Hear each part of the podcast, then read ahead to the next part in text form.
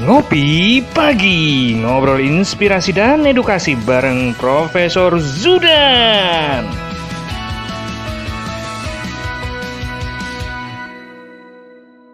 Salam bahagia kerabat desa Indonesia, kembali lagi di pagi-pagi kita ngopi bareng Prof. Zudan. Pagi ini kita akan pengen tahu tentang manfaat atau pemanfaatan data pendudukan untuk pembangunan. Sebenarnya seperti apa? Karena dari beberapa obrolan pagi kita jelas bahwa ada data nomor induk kependudukan yang memuat banyak hal. Nah, ada sekian ribu sudah bekerja sama dengan Dukcapil untuk memanfaatkan data itu. Nah, kemudian bagaimana sih sebenarnya pemanfaatan data-data itu untuk keperluan mungkin bisnis, ekonomi, atau mungkin untuk keperluan perencanaan pembangunan atau apa, dan seterusnya. Tapi akan lebih pas kalau langsung Prof. Zudan yang memberikan tausiah paginya. Silakan, Prof. Assalamualaikum warahmatullahi wabarakatuh. Waalaikumsalam. Seluruh kerabat desa yang berbahagia, Mas Suryo Kocok, sahabat saya, mentor yang baik hati, teman-teman TV Desa, serta seluruh pemirsa TV Desa dan kawan-kawan Dukcapil seluruh Indonesia yang pagi hari ini sudah bergabung, kita ngopi lagi hari ini. Tidak terasa Mas, sudah 10 kali kita ngopi pagi. Iya, sudah 10 episode ini, Bro. Cepat sekali ya, 10 hari ya. Tidak terasa. Nggak berasa sudah mau akhir bulan juga ini.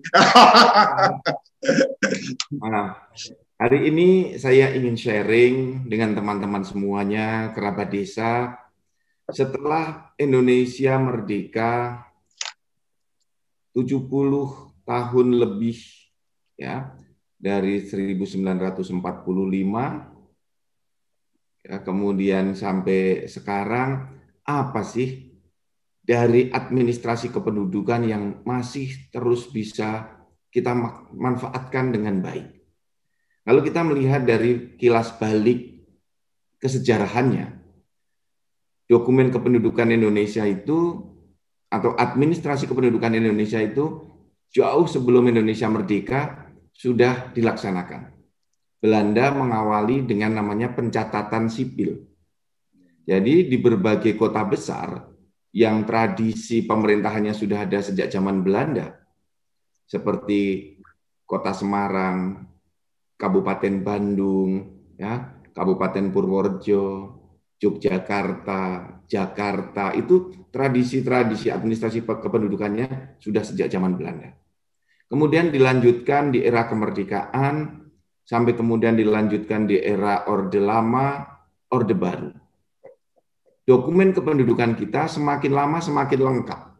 Dulu yang paling banyak hanya akte lahir, akte mati, akte kawin, akte cerai. 4 dokumen itu yang paling yang paling dominan. Sekarang berkembang menjadi 24 dokumen kependudukan. Nah, rekan-rekan kerabat desa semuanya, dokumen kependudukan kita menjadi awal dari kita membuat data. Dulu masyarakat menyerahkan datanya untuk dibuatkan dokumen.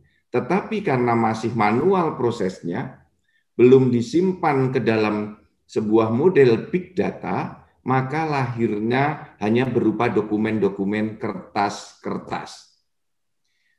Akte kelahiran berupa kertas, akte kematian berupa kertas, akte perkawinan, akte adopsi, ya, pengangkatan anak, kemudian surat-surat keterangan, termasuk kartu keluarga, kartu identitas yang terdiri zaman dulu hanya KTP-el dan mulai 2016 bertambah kartu identitas anak. Nah, seiring perkembangan teknologi dari dokumen tadi, kemudian datanya dikomputasi, dimasukkan ke dalam komputer. Kemudian dari dalam komputer disusun sebuah aplikasi. Datanya mulai terintegrasi. Datanya mulai tersusun dalam data kependudukan, terdapat 31 elemen data. 31. Jadi ini jumlah yang besar, jumlah yang masif, dan tersusun seluruh Indonesia dengan standar data yang sama. Indonesia sangat besar. Nah, saat ini dari dokumen-dokumen kependudukan itu tersusunlah data kependudukan. Yang tadinya layanan Dukcapil berupa dokumen, sekarang bertambah satu lagi. Layanan administrasi kependudukan menghasilkan dokumen kependudukan dan menghasilkan data kependudukan. Ini perkembangan yang terus diupdate dan dilaksanakan di Republik Indonesia kita yang tercinta ini. Jadi data kependudukan. Data kependudukan sekarang sudah berapa besar? Sudah 268 juta by name, by address. Yang dimaksud by name by address itu namanya lengkap, NIK-nya 16 digit, ada nomor KK-nya, tempat lahir, tanggal lahir, nama ibu, nama bapak, pekerjaan, golongan darah, agama, ya, dan seterusnya sampai terisi 31 elemen data, termasuk ya kalau ada cacat seseorang, ya mohon maaf ada difabel, itu ditulis untuk memudahkan nanti pelayanan publiknya. Misalnya dengan menggunakan kursi roda, itu ditulis. Tidak apa-apa, kita bekerja sama dengan organisasi disabilitas untuk memfasilitasi pelayanan publik ini. Sekarang datanya mulai terkumpul tentang penyandang disabilitas di Indonesia untuk diberi pelayanan publik dengan berbasis afirmasi. Nah, data kita itu terus dilakukan improvement, pengembangan. Pengembangan ini dilakukan untuk menjaga keakurasian data. Di dalam sistem big data, keakurasian data atau keakuratan data menjadi kunci penting. Nah, inilah yang perlu kerabat desa semuanya, para pemirsa TV Desa memberikan dukungan kepada negara dalam kaitannya dengan updating data. Nah, sistem kependudukan kita berbasis pelaporan. Nah, updating data ini dilakukan melalui pelaporan oleh penduduknya atau oleh keluarga dari penduduk tersebut atau oleh penerima kuasa. Jadi kita boleh mengupdate data dengan mengkuasakan kepada seseorang. Misalnya, karena kita sakit, atau seorang ibu baru saja melahirkan, memberikan kuasa kepada adiknya untuk mengurus updating kartu keluarga karena menambah data anak. Boleh. Tetapi yang paling baik, minimal oleh keluarganya. Nah, updating data perlu dilakukan karena data kependudukan kita sangat dinamis. Apa yang dinamis itu? Pertama, jenis pekerjaan atau pendidikan. Itu dinamis sekali.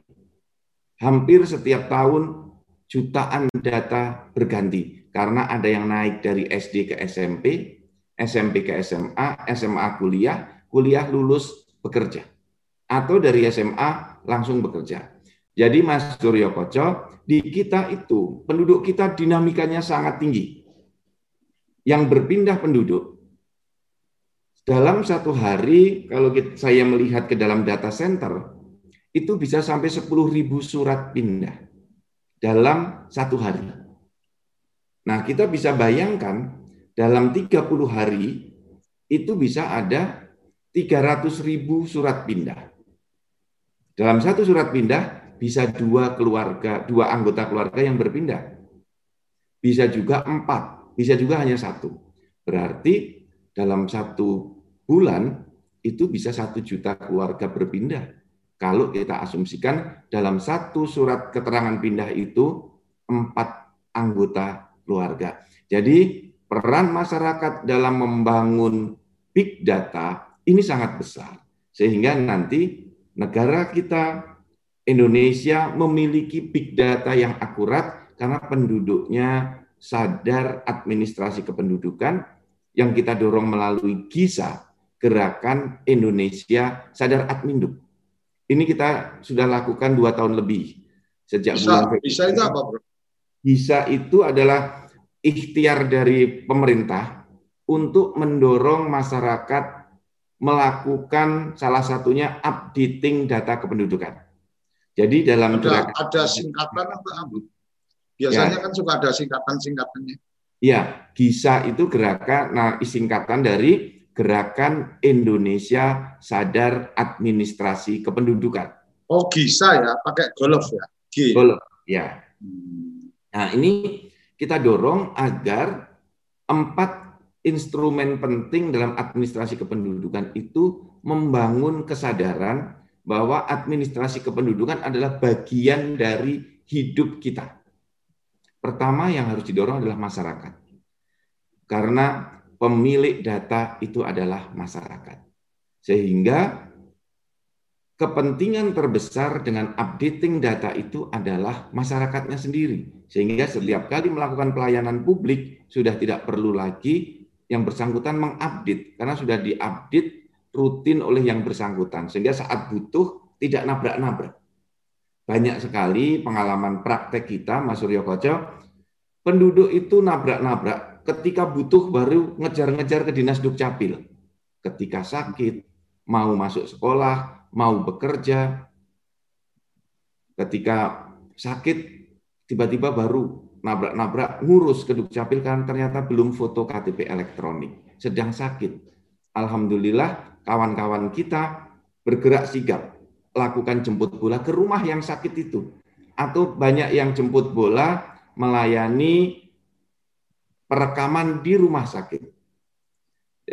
Jadi saya kalau boleh usul di sesi berikutnya, Mas Suryo Kocok, kita terjunkan kawan-kawan yang sedang jemput bola dalam suasana-suasana yang dramatis. Ada jemput bola di rumah sakit. Ada jemput bola di rumah penduduk di daerah terluar yang penduduknya sedang tergolek di ranjang. Atau di tempat-tempat tertentu, di tempat-tempat yang perlu ekstra keras usahanya. Ini semuanya dilakukan dalam rangka mengupdate data kependudukan agar bisa dimanfaatkan oleh berbagai lembaga.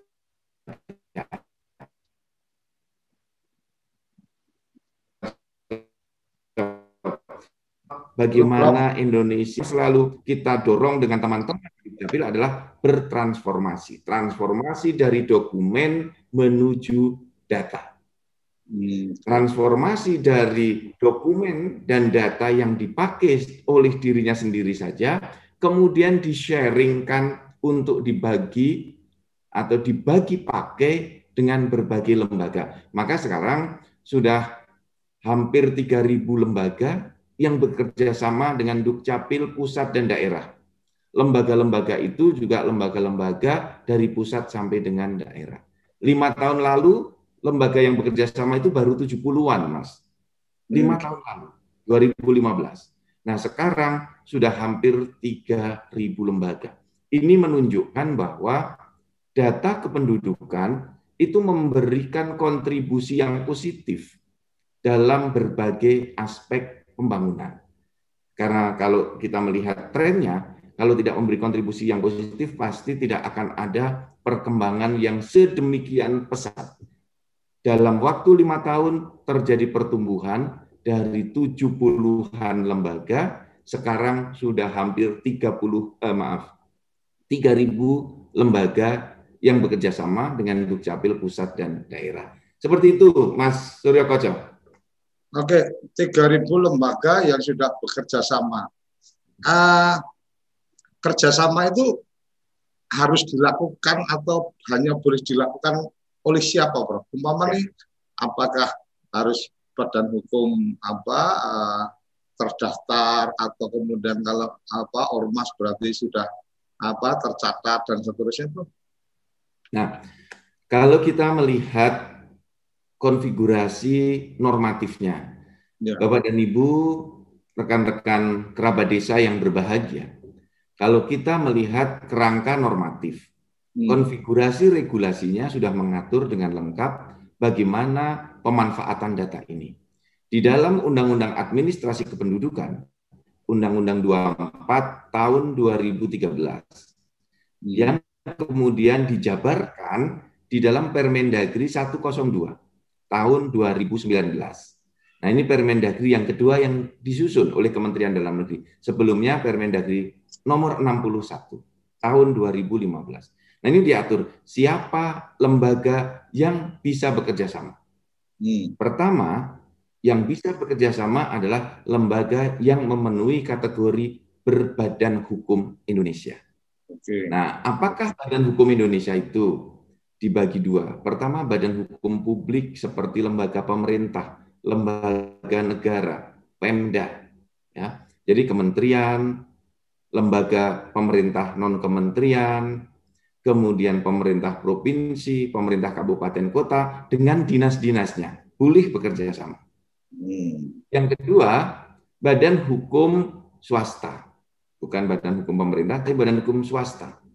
PT, yayasan, koperasi, ya itu boleh bekerja sama. Sepanjang didirikan dengan kategori badan hukum Indonesia. Kalau PT pemiliknya Indonesia, didirikan di Notaris Indonesia, kemudian didaftarkan di Kementerian Hukum dan HAM.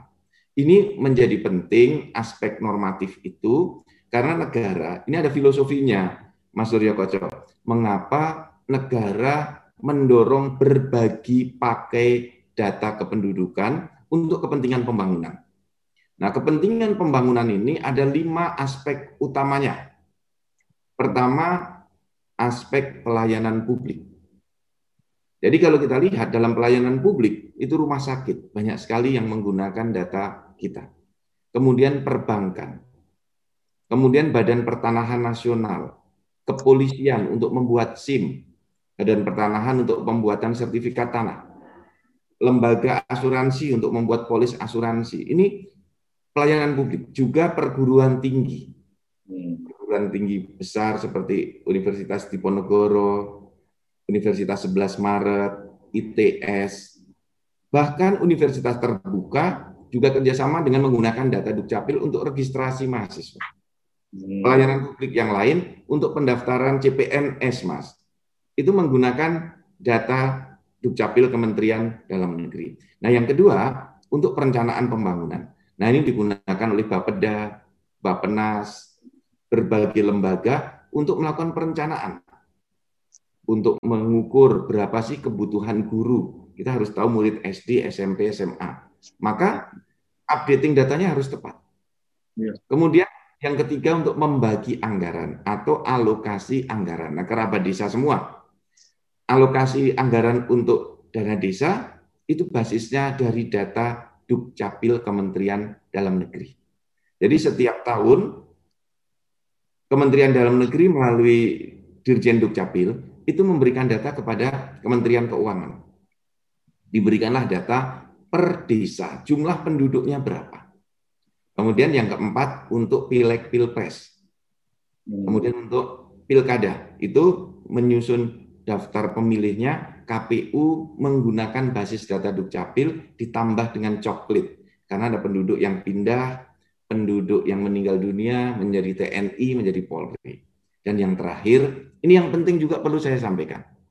Data kependudukan kita digunakan untuk penegakan hukum.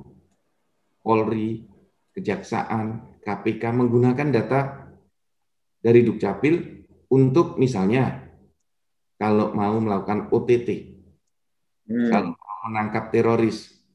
Misalnya dalam demo-demo kemarin, demo Pileg Pilpres, demo Undang-Undang Cipta Kerja, bagi yang merusak fasilitas umum itu hanya difoto oleh aparatnya, Mas Suryo Kocok. Difoto wajahnya, kemudian di face recognition dengan data yang ada di Dukcapil. Nanti akan diketahui yang bersangkutan tinggal di mana, orang tuanya siapa, keluarganya siapa.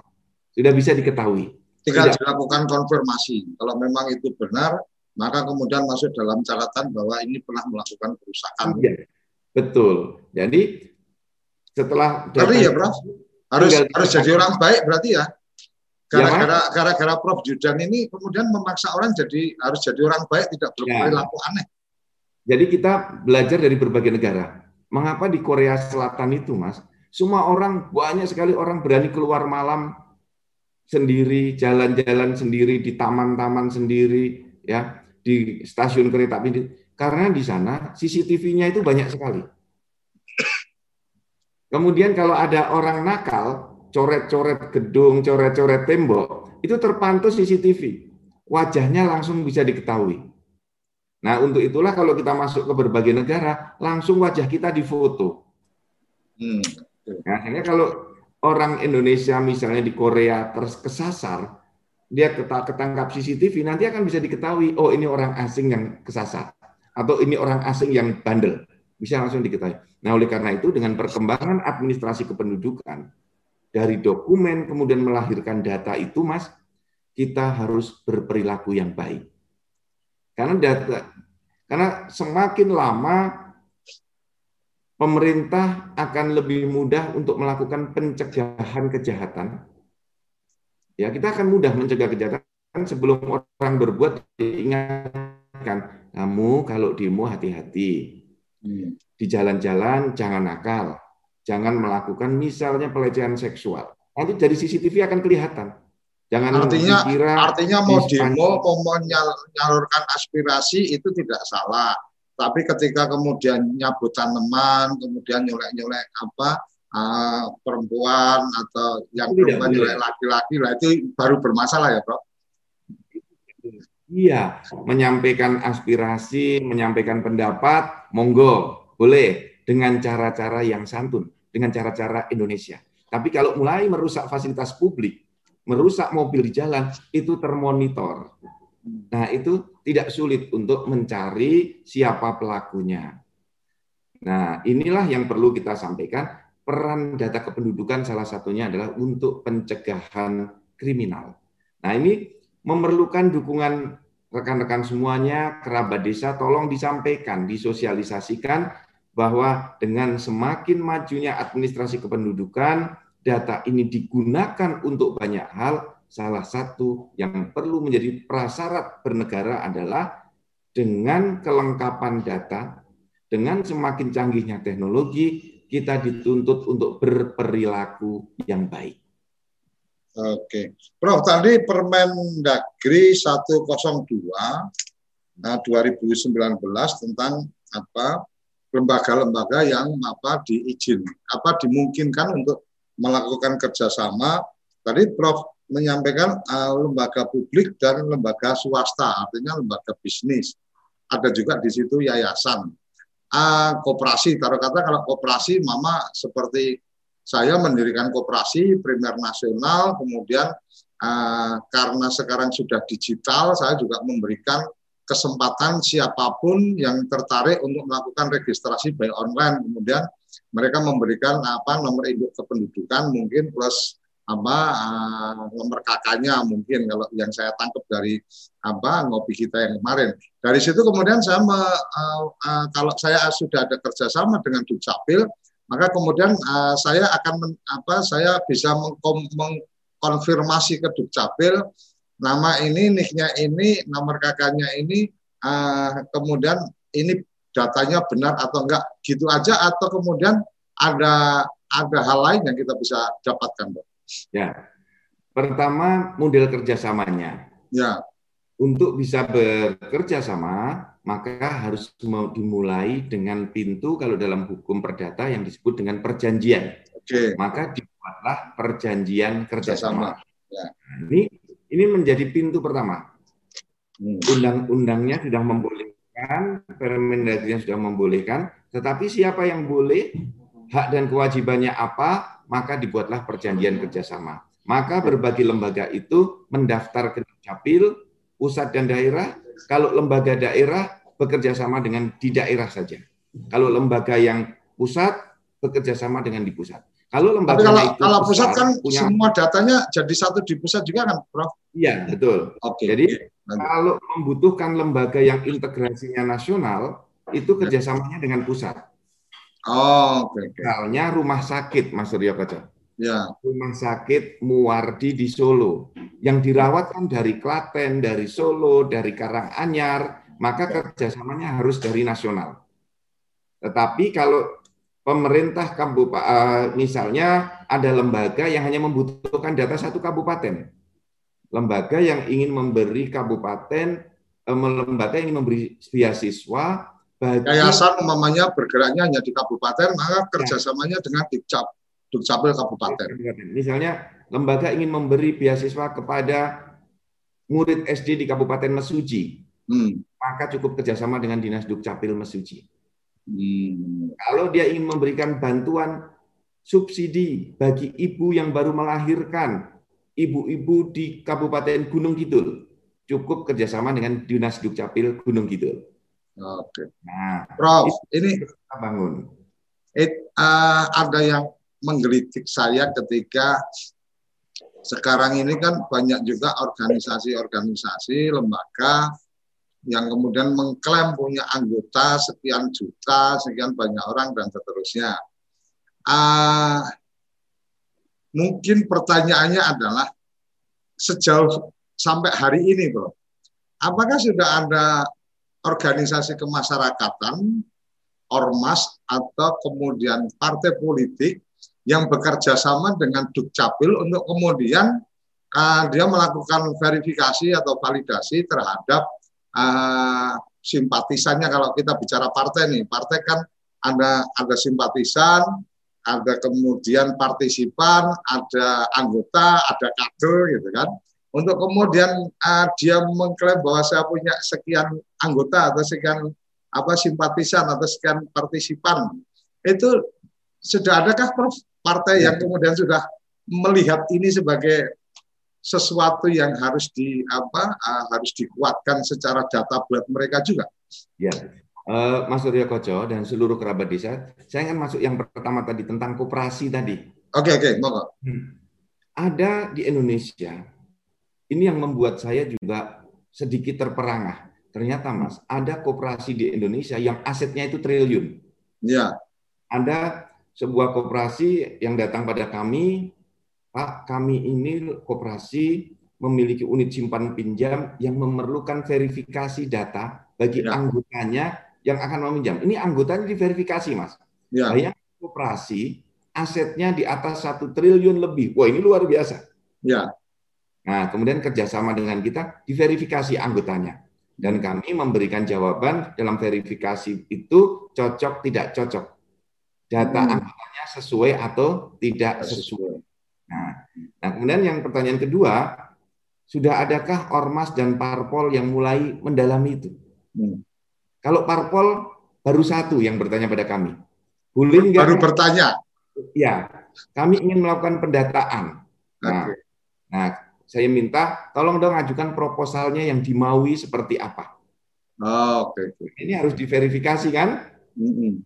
Tidak boleh nanti inginnya mereka mendapatkan data yang dia kunci. Kemudian nanti seseorang ini menjadi kesulitan untuk menyalurkan aspirasi politiknya. Tapi pada prinsipnya kita membangun keterbukaan untuk verifikasi data. Sedangkan ormas mulai satu persatu menghubungi tetapi melalui institusi-institusinya, Mas. Misalnya melalui kampus. Jadi ada mahasiswa yang ada misalnya di Universitas Muhammadiyah di Dalam. Kemudian yang di NU, yang sekolah di perguruan tinggi yang afiliasinya dengan NU. Kan ada di NTB Universitas NU, ya, Ma'arif dan seterusnya. Ini banyak. Nah, di Temanggung ada juga tuh, Bro, di kampung saya. Ada ya? Iya. Oke. Oke, makasih. Oke, Bro. Ini nggak berasa sudah di tengah acara kita mesti ngaduk kopi dulu supaya lebih fresh. Dan ada beberapa video nanti akan kita tayangkan tentang lembaga-lembaga atau institusi yang sudah melakukan kerjasama dengan Dukcapil. Gitu ya, Prof ya? Ya. Oke, kita ngopi dulu. Oke, kita ngopi dulu. Jangan kemana-mana, tetap di Ngopi Pagi bareng Prof Zudan. Kamu tinggal di pulau terpencil, pegunungan pinggiran kota, atau daerah di Indonesia yang tidak terjangkau jaringan fiber? ADSL, dan juga 3G. Internetan dengan cepat pasti cuma akan menjadi mimpi. Mau pakai tol langit, pakai desa wifi, kunjungi www.desawifi.id.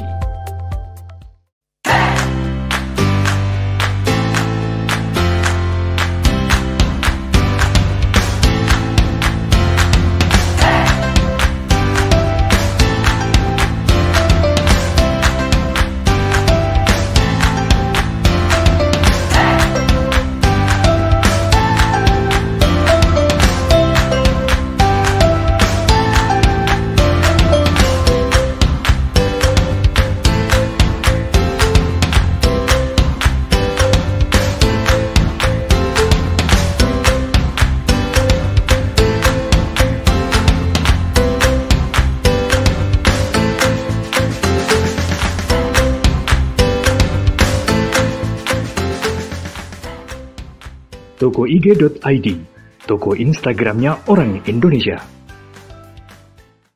Ayo, kandidat kepala daerah, manfaatkan kesempatan ini. TV Desa mengundang Anda bicara desa. 5 menit bisa. Bicara Desa, sebuah program tayangan monolog, konsep membangun dari desa, dari kandidat untuk masyarakat. 5 menit bisa bicara desa, hanya di TV Desa. Kembali ngopi pagi, agak-agak batuk. Maaf Pak. Oke, Prof. Kita akan tayangan video yang apa dulu nih, Prof?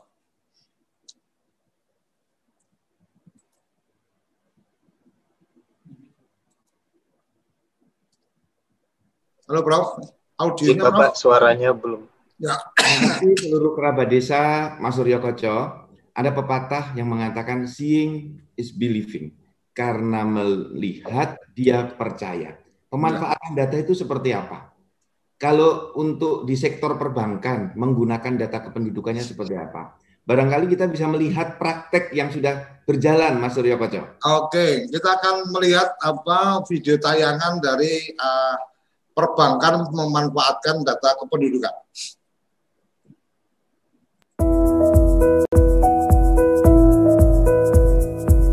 Baik, terima kasih Bu Ika. Selamat siang, selamat beraktivitas, hati-hati di jalan. Dengan memasukkan NIK nasabah ke dalam sistem kami, maka data nasabah langsung dapat ditampilkan. Hal ini memudahkan saya dalam melakukan proses verifikasi keaslian KTP nasabah, serta memastikan data nasabah benar dan akurat. Nasabah pun merasa lebih nyaman ketika proses pengisian formulir pembukaan rekening menjadi lebih cepat karena telah menggunakan data kependudukan Dukcapil. Data nasabah memiliki peran yang sangat vital bagi Bank Mandiri. Kerjasama dengan Kementerian Dalam Negeri, Direktorat Jenderal Kependudukan dan Pencatatan Sipil membantu kami dalam pengelolaan data nasabah sehingga tercipta database nasabah yang clean, akurat, serta up to date. Hal ini sejalan dengan rencana implementasi konsep Big Data di Bank Mandiri, sehingga kami dapat lebih mengenal profil nasabah dan dapat memetakan serta memahami kebutuhan nasabah sejalan dengan strategi bisnis Bank Mandiri untuk terus mengembangkan potensi bisnis melalui pemenuhan kebutuhan nasabah yang terus berubah. Dengan adanya kerjasama Bank Mandiri dengan pihak Dukcapil, sangat mendukung kami untuk menciptakan data nasabah yang valid, secure, dan akurat. Data yang berkualitas tersebut sangat membantu Bank Mandiri dalam mengembangkan potensi bisnis, mengurangi fraud, dan tindak kejahatan, mengingat data yang dihasilkan adalah data yang clean, akurat, dan komprehensif. Terima kasih kepada Direktur Jenderal Dukcapil dan tim atas kerjasama yang baik yang telah terjalin selama ini. Kami harapkan kerjasama baik ini akan terus berjalan di masa yang akan datang.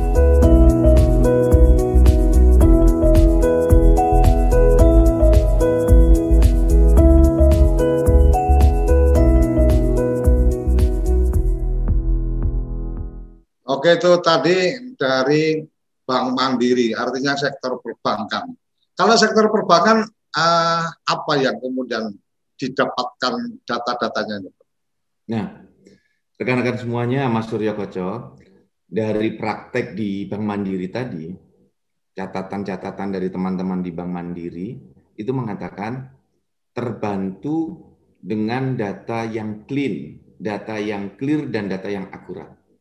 Mengapa data itu menjadi sangat penting bagi lembaga perbankan? Karena sesuai dengan aturan OJK, perbankan itu harus ikut serta dalam pencegahan pencucian uang. Jadi ada semangat untuk anti pencucian uang. Yang kedua, untuk pencegahan pendanaan terorisme. Jadi sekarang semua perbankan dituntut memiliki mekanisme APU dan PPT. Anti pencucian uang dan anti pendanaan terorisme. Nah, salah satu yang bisa digunakan adalah verifikasi datanya yang sudah tadi menggunakan NIK. Teman-teman semuanya, kerabat desa dari lembaga perbankan menyampaikan pada kami, Pak, dulu itu banyak penduduk membuka rekening bank dengan nama yang berganti-ganti, dengan identitas yang berbeda-beda. Nah, ini mungkin yang dulu terjadi untuk pendanaan terorisme. Satu orang membuka banyak rekening dengan identitas yang berbeda-beda, dengan KTP yang berbeda-beda. Nama misalnya, Mas Koco ini bisa membuka rekening banyak dengan identitasnya.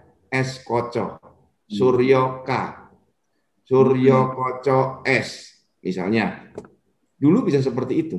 Kalau sekarang tidak bisa, karena seperti Bank Mandiri yang digunakan adalah NIK. Jadi kita membuka rekening di bank manapun, maka yang terbit nomor rekeningnya, namanya itu satu data. Nah, maka di perbankan kerjasama antara Kementerian Dalam Negeri melalui Dukcapil dengan BI, OJK, dan lembaga perbankan itu untuk mewujudkan single ID perbankan. Jadi dimanapun kita membuat rekening, namanya sama. Sekali lagi, Mas Suryo Kocok, ini menuntut kita berperilaku yang baik. Oh, akhirnya sekarang kayak apa, membuka rekening cukup menggunakan aplikasi itu karena memang validasinya sudah dari situ ya, cukup dengan KTP, NIK-nya, fotonya, kemudian itu di apa konfirmasi ke Dukcapil gitu ya, Bro. Ya, jadi sekarang perbankan sudah mulai membuka rekeningnya secara online, secara daring. Penduduk bisa membuka dari rumah. Mau ke kantor perbankan juga boleh, sama verifikasinya nanti menggunakan NIK. Nah, itu yang pertama, Mas Suryo Kocok, yang digunakan oleh lembaga perbankan. Sekarang kalau kita lihat statistik di Dukcapil, sudah lebih dari 1.100 lembaga perbankan yang bekerja sama dengan Dukcapil dan memanfaatkan data Dukcapil, salah satunya untuk membuka rekening, untuk memberikan kredit dalam rangka mencegah fraud, mencegah pemalsuan dokumen. Itu dari perbankan, Mas. Ya, kita bisa melihat lagi yang dari lembaga non perbankan. Mungkin gitu ya, Prof ya. Ya. Oke, coba kita ikuti yang berikut ini.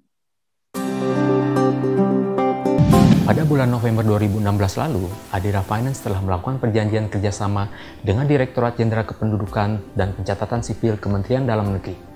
Sehubungan dengan pemanfaatan nomor induk kependudukan, data kependudukan, dan KTP elektronik dalam optimalisasi pelayanan kepada nasabah.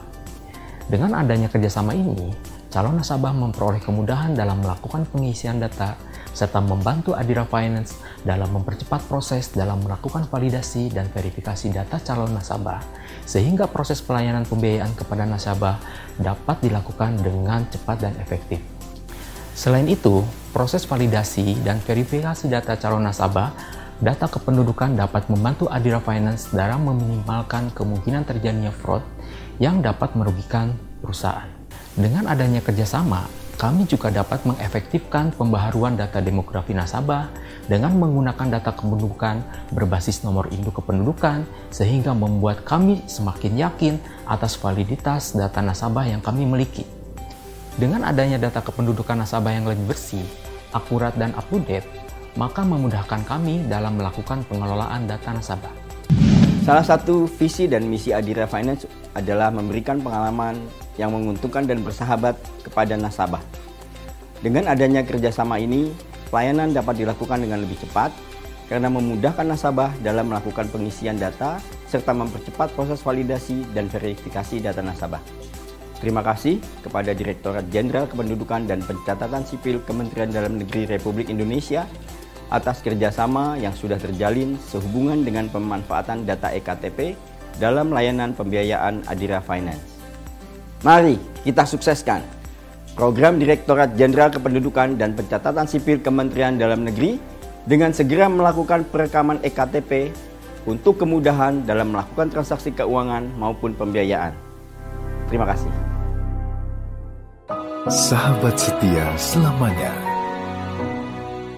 Oke, ini apa? Jadi teman kerabat desa, ketika lembaga-lembaga keuangan non-bank, lembaga kredit dan seterusnya itu sudah bekerja sama, maka jangan pernah terpikir untuk kemudian tidak terdeteksi Anda pindah kemana gitu kan. Ya Prof ya, silakan Prof. Terima kasih Mas Suryo Kocok dan seluruh kerabat desa. Dari Adira tadi, pesan yang di ujung belakang itu segera merekam KTP elektronik. Ya. Nah, salah satu bunyi kerjasama kami dengan lembaga-lembaga pembiayaan non perbankan, yang tadi kan lembaga keuangan perbankan diwakili Bank Mandiri. Ya. Ini adalah lembaga perbankan, lembaga keuangan non perbankan diwakili Adira. Itu untuk lembaga pembiayaan seperti leasing. Kalau kita mau beli mobil, beli sepeda motor, ya, beli berbagai kebutuhan tidak melalui perbankan, bisa melalui berbagai lembaga seperti itu. Nah, ini sudah banyak yang bekerja sama. Syaratnya satu, wajib menggunakan KTP elektronik. Nah, mengapa dengan KTP elektronik? Kalau sudah membuat KTP elektronik, sudah melakukan perekaman, maka data penduduk itu pasti hanya tinggal satu yang asli di Dukcapil. Satu yang asli. Kalau palsu kan banyak ya, Mas Koco ya. Artinya banyak itu apa? Siapapun pelaku kejahatan bisa memalsukan uang palsu, ijazah palsu, paspor palsu. Ada nggak KTP palsu? Banyak. Kami bekerjasama dengan Polri mengungkap berbagai pemalsuan KTP elektronik untuk berbagai transaksi. Nah, maka para kerabat desa semua yang berbahagia, kalau mau melakukan transaksi yang benar dalam semua aspek, maka identitas kita harus asli. Dan yang menerbitkan KTP-el asli hanya Dinas Dukcapil. Kemarin saya dikomplain, ada rekan media menanyakan, Pak Zudan, ini ditemukan KTP palsu. Ya enggak apa-apa, itu tugasnya polisi untuk mengungkap. Kalau mau cari yang asli, datanglah ke Dinas Dukcapil. Nah, yang palsu itu kan ada di mana-mana. Nah, itu kuncinya. Maka kami membangun ekosistem. Semangatnya dengan perbankan untuk membangun data yang bersih, mencegah fraud, itu ekosistem. Maka kami dibantu dengan lembaga-lembaga tadi, memverifikasinya harus dengan KTP elektronik. Maka seperti di Adira, BCA Finance, ya, Astra Credit Company, ACC, itu tidak akan diproses permohonannya bila tidak memiliki KTP elektronik. Maka sekarang masyarakat wajib memiliki. Artinya ada bagian lain juga yang kemudian ketika lembaga-lembaga itu sudah bekerja sama, sudah mendapatkan data valid dari Dukcapil, bahkan sampai umpama nih saya punya kredit, kemudian saya nunggak, kemudian saya pindah ke alamat ke tempat yang lain, ketika saya melaporkan dan otomatis terdeteksi dari Dukcapil, mestinya model-model kolektor yang di jalan dan seterusnya itu ketika dengan pola-pola seperti ini berjalan, sudah tidak diperlukan lagi ya Pak? Iya, jadi namanya debt collector itu sudah harus berubah ya, menggunakan metode pendekatan yang terdata dalam administrasi kependudukan. Nggak perlu nyegat di jalan, nyetop di jalan, karena orangnya domisilinya jelas. Betul. Dan harus lebih beretika. Oke. Seperti itu, karena secara administrasi kependudukan sekarang orang berpindah kemanapun terdata. Iya. Dan dengan kerjasama antar lembaga pembiayaan tadi, kita ini memiliki rating, Mas. Kita ini di rating. Boleh kita memiliki pinjaman mobil banyak, beli mobil banyak dengan lembaga pembiayaan, yang penting lancar semua. Ya. Tapi kalau kita beli satu, nggak lancar, mau pindah ke tempat lain, catatannya ada di sana. Ya. Nah, artinya oh ini sudah pernah punya masalah dengan lembaga keuangan, mungkin pernah nunggak dan seterusnya, mungkin dari lembaga keuangan berikutnya akan mempertimbangkan lebih dalam lagi analisisnya gitu. Benar. Jadi ada istilah di blacklist. Kita pernah mendengar ya istilah di blacklist. Jadi rekan-rekan semua kalau punya kartu kredit lupa membayar iuran tahunan, itu di Bank Indonesia muncul blacklistnya. Di lembaga pembiayaan, kalau kita nakal, kemudian tidak pernah membayar, motornya ditarik atau mobilnya ditarik, di lembaga pembiayaan muncul istilah di blacklist, kreditnya macet. Itu akan menjadi catatan terus kalau kita belum melunasi. Maka sekali lagi dengan administrasi yang lebih baik ini, peradaban kita harus berubah menuju peradaban yang lebih baik, Mas. Oke. Nah, monggo. Ada berikutnya juga kita saksikan pemanfaatan data Dukcapil.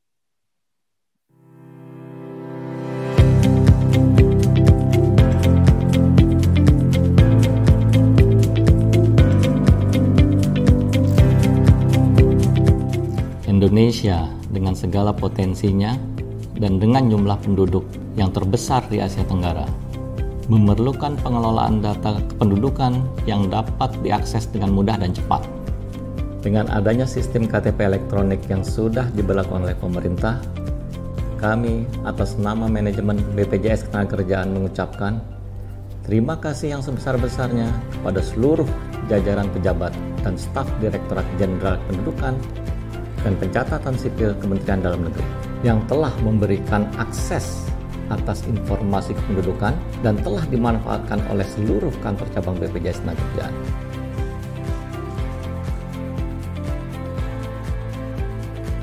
Bagi kami, akses data ini sangat membantu dalam pengelolaan data tenaga kerja, sehingga proses verifikasi dan pengecekan data pekerja menjadi lebih cepat, aman, akurat, serta terhindar dari pemalsuan data.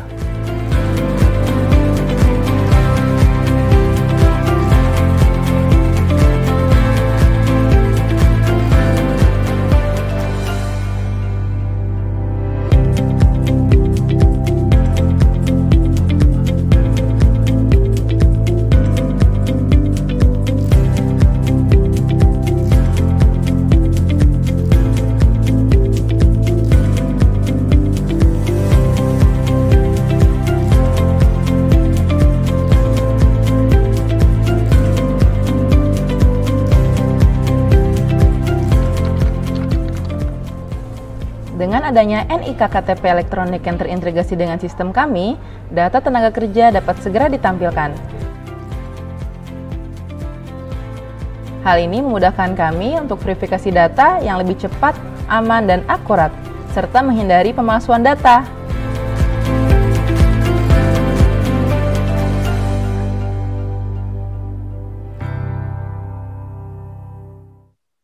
Oke, tadi dari BPJS tentang bagaimana berterima kasih kepada Dukcapil. Ini kayaknya testimoni luar biasa nih untuk Prof. Zudan dan pasukannya. Oke, Prof. Ini ada juga beberapa pertanyaan yang tidak terkait dengan tema kita kali ini, tapi masih ada satu video lagi. Boleh kita langsung putar aja, Prof? Boleh. Oke, langsung kita ikutin satu video lagi supaya ada beberapa pertanyaan yang nanti bisa direspon oleh Prof. Zudan.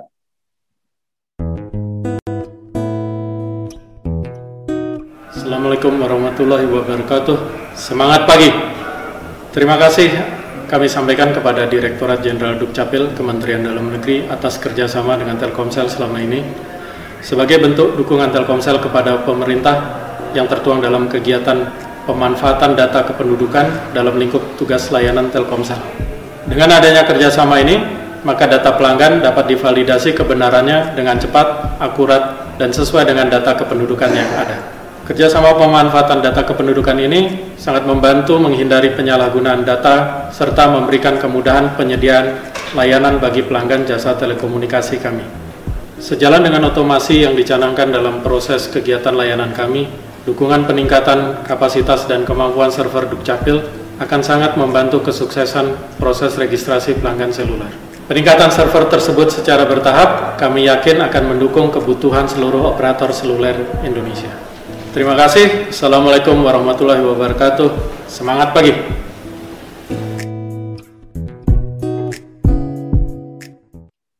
Oke, tadi dari BPJS, kemudian dari Telkomsel, yang pastinya agendanya adalah kemudian akan lebih mendapatkan data pelanggannya dengan pasti. Kemudian kalau untuk lembaga-lembaga bisnis mungkin lebih pada meminimalisir risiko juga pasti, artinya ketika Telkomsel mungkin ada yang pasca bayarnya otomatis kan ketika tagihannya nanti melonjak tidak bisa bayar dan seterusnya, kalau data-datanya secara validasi data lebih dapat secepatnya dilakukan verifikasi dengan kerjasama dengan Dukcapil secara proses lebih cepat dan kemudian secara informasi juga lebih valid.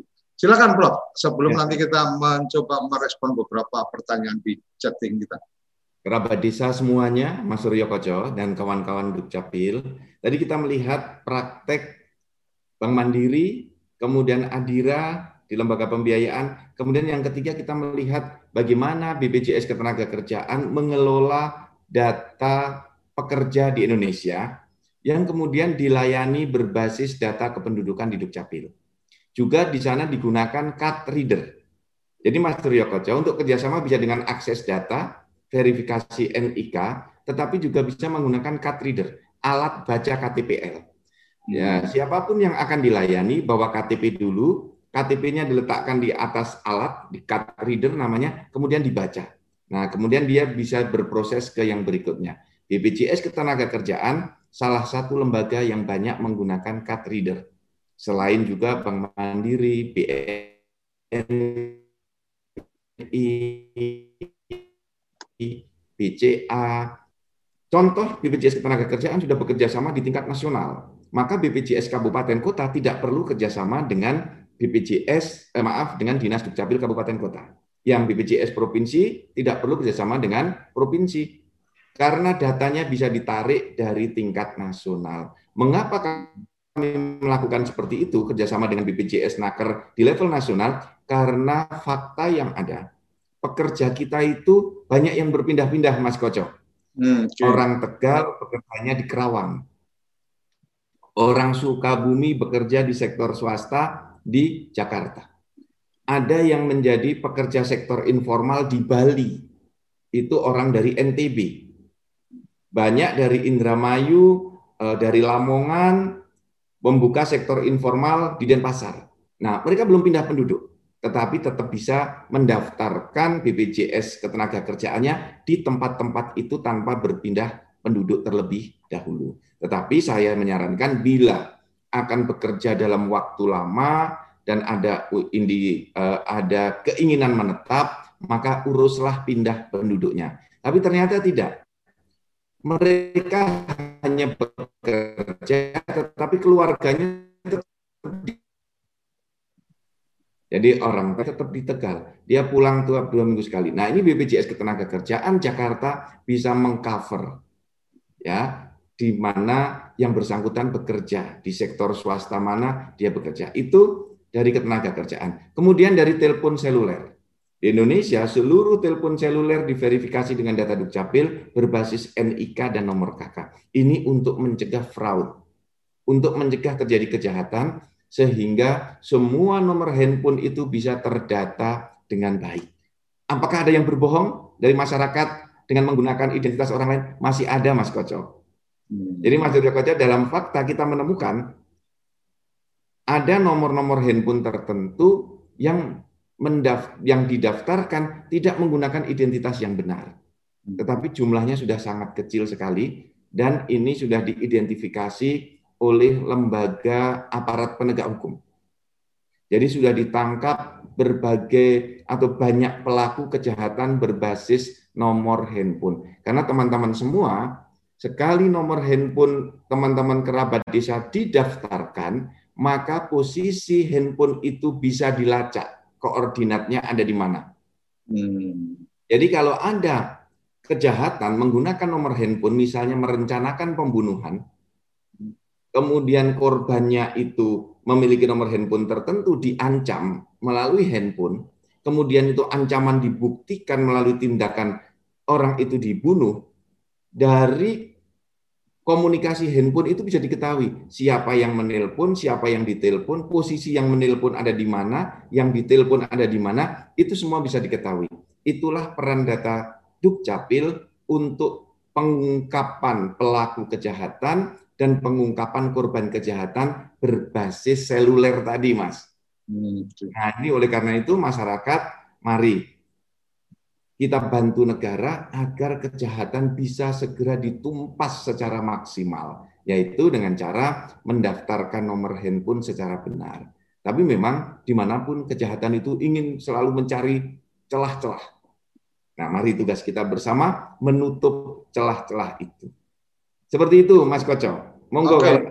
Mungkin ada bagian-bagian yang apa ketika kemudian verifikasi kalau untuk telepon seluler, setahu saya ketika prabayar itu agak lebih mudah dibanding dengan pasca bayar. Artinya mungkin itu bagian yang apa sama-sama semua pihak untuk berpikir bagaimana menjadi orang baik, menjadi warga negara yang baik. Jadi kalau kerabat desa berpikir untuk tidak jadi orang baik, jangan mendaftar KTP elektronik. Tapi kalau kerabat desa dan seluruh warga negara Indonesia pengen menjadi orang baik, maka Anda harus segera melakukan rekaman di KTP elektronik. Kira-kira gitu ya, Prof. Ya. Jadi kalau memang terlahir niatnya tidak jadi orang baik, ya jangan daftar aja, kan gitu. Tapi kalau saya yakin semua orang pengen jadi baik, oleh karenanya setiap orang perlu segera melakukan perekaman di KTP elektronik.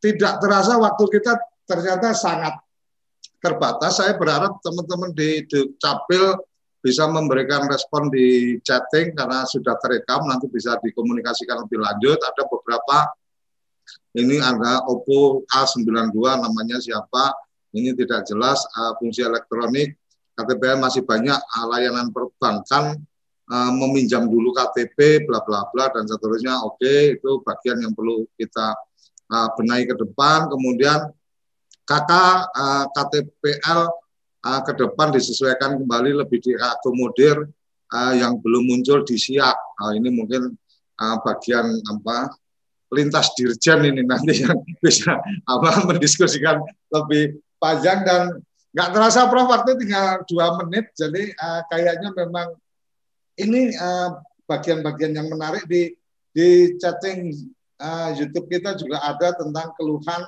masih adanya apa pihak penggunaan NIK KTP tidak terdeteksi di perbankan, di BPJS, di apa kartu prakerja dan seterusnya. Kemudian butuh waktu 1 kali 24 jam untuk melakukan konfirmasi dan seterusnya. Saya sudah cek ini dari mana tapi belum memberikan respon di Zoom apa di YouTube. Dukcapil juga ada beberapa yang menyampaikan data apa yang dapat diberikan ke lembaga yang bekerja sama dan seterusnya. Tadi sekilas Prof. Zudan juga sudah menyampaikan jenis data yang diserahkan apa saja, apakah mereka minta langsung Dukcapil atau dikasih username, password dan seterusnya. Jadi semangat teman-teman Dukcapil, saya yakin nanti akan memberikan respon melalui chatting di channel YouTube baik yang di Dukcapil maupun yang di TV Desa, karena setiap pagi live kita paralel live di Dukcapil, akun YouTube Dukcapil dan akun YouTube-nya TV Desa, dan sekaligus live di beberapa aplikasi dan satelit yang dimiliki oleh TV Desa. Prof, closing statement karena waktunya ternyata sudah sampai di penghujung. Silakan, Prof. Terima kasih, Mas Suryo Kocok. TV Desa, tidak terasa 1 jam kita bersama dan rasanya tidak cukup kita untuk berdiskusi banyak hal yang menyangkut kemajuan Republik Indonesia ini. Nah, Ibu Bapak, kerabat desa semuanya, pemirsa TV Desa. Untuk kita semua, dengan perubahan administrasi kependudukan, kita semua dituntut untuk berperilaku yang baik, untuk menjadi manusia yang lebih baik lagi. Untuk itu, teman-teman semuanya, kita mari berjalan menuju ke sana, dan satu pintunya adalah menyusun, membuat data kependudukan kita lebih baik. Kuncinya, rekan-rekan semuanya wajib segera merekam KTP elektroniknya. Karena ke depan semua layanan kita, layanan di Republik Indonesia berbasis NIK dan berbasis KTP elektronik. Bagi yang dewasa menggunakan KTP elektronik, bagi yang anak-anak menggunakan NIK di kartu keluarga atau di kartu identitas anak. Oleh karena itu, segera datang ke Dukcapil. Bila Anda nggak sempat, berkerumun, berkelompoklah di RT atau RW, petugas Dukcapil akan jemput bola. Kawan-kawan saya di Dukcapil sudah siap untuk jemput bola. Boleh ke sekolah-sekolah, boleh ke kampus-kampus.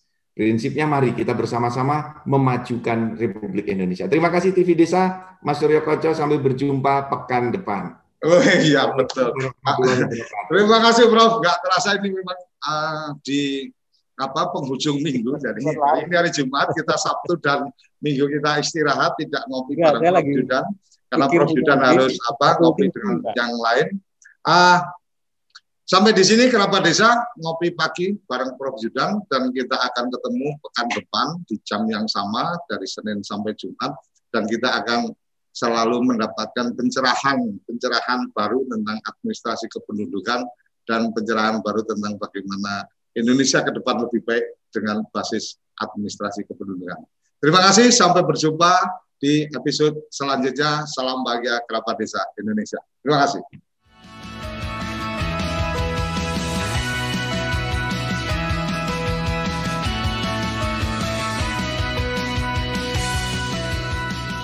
Ngopi Pagi, ngobrol inspirasi dan edukasi bareng Profesor Zudan.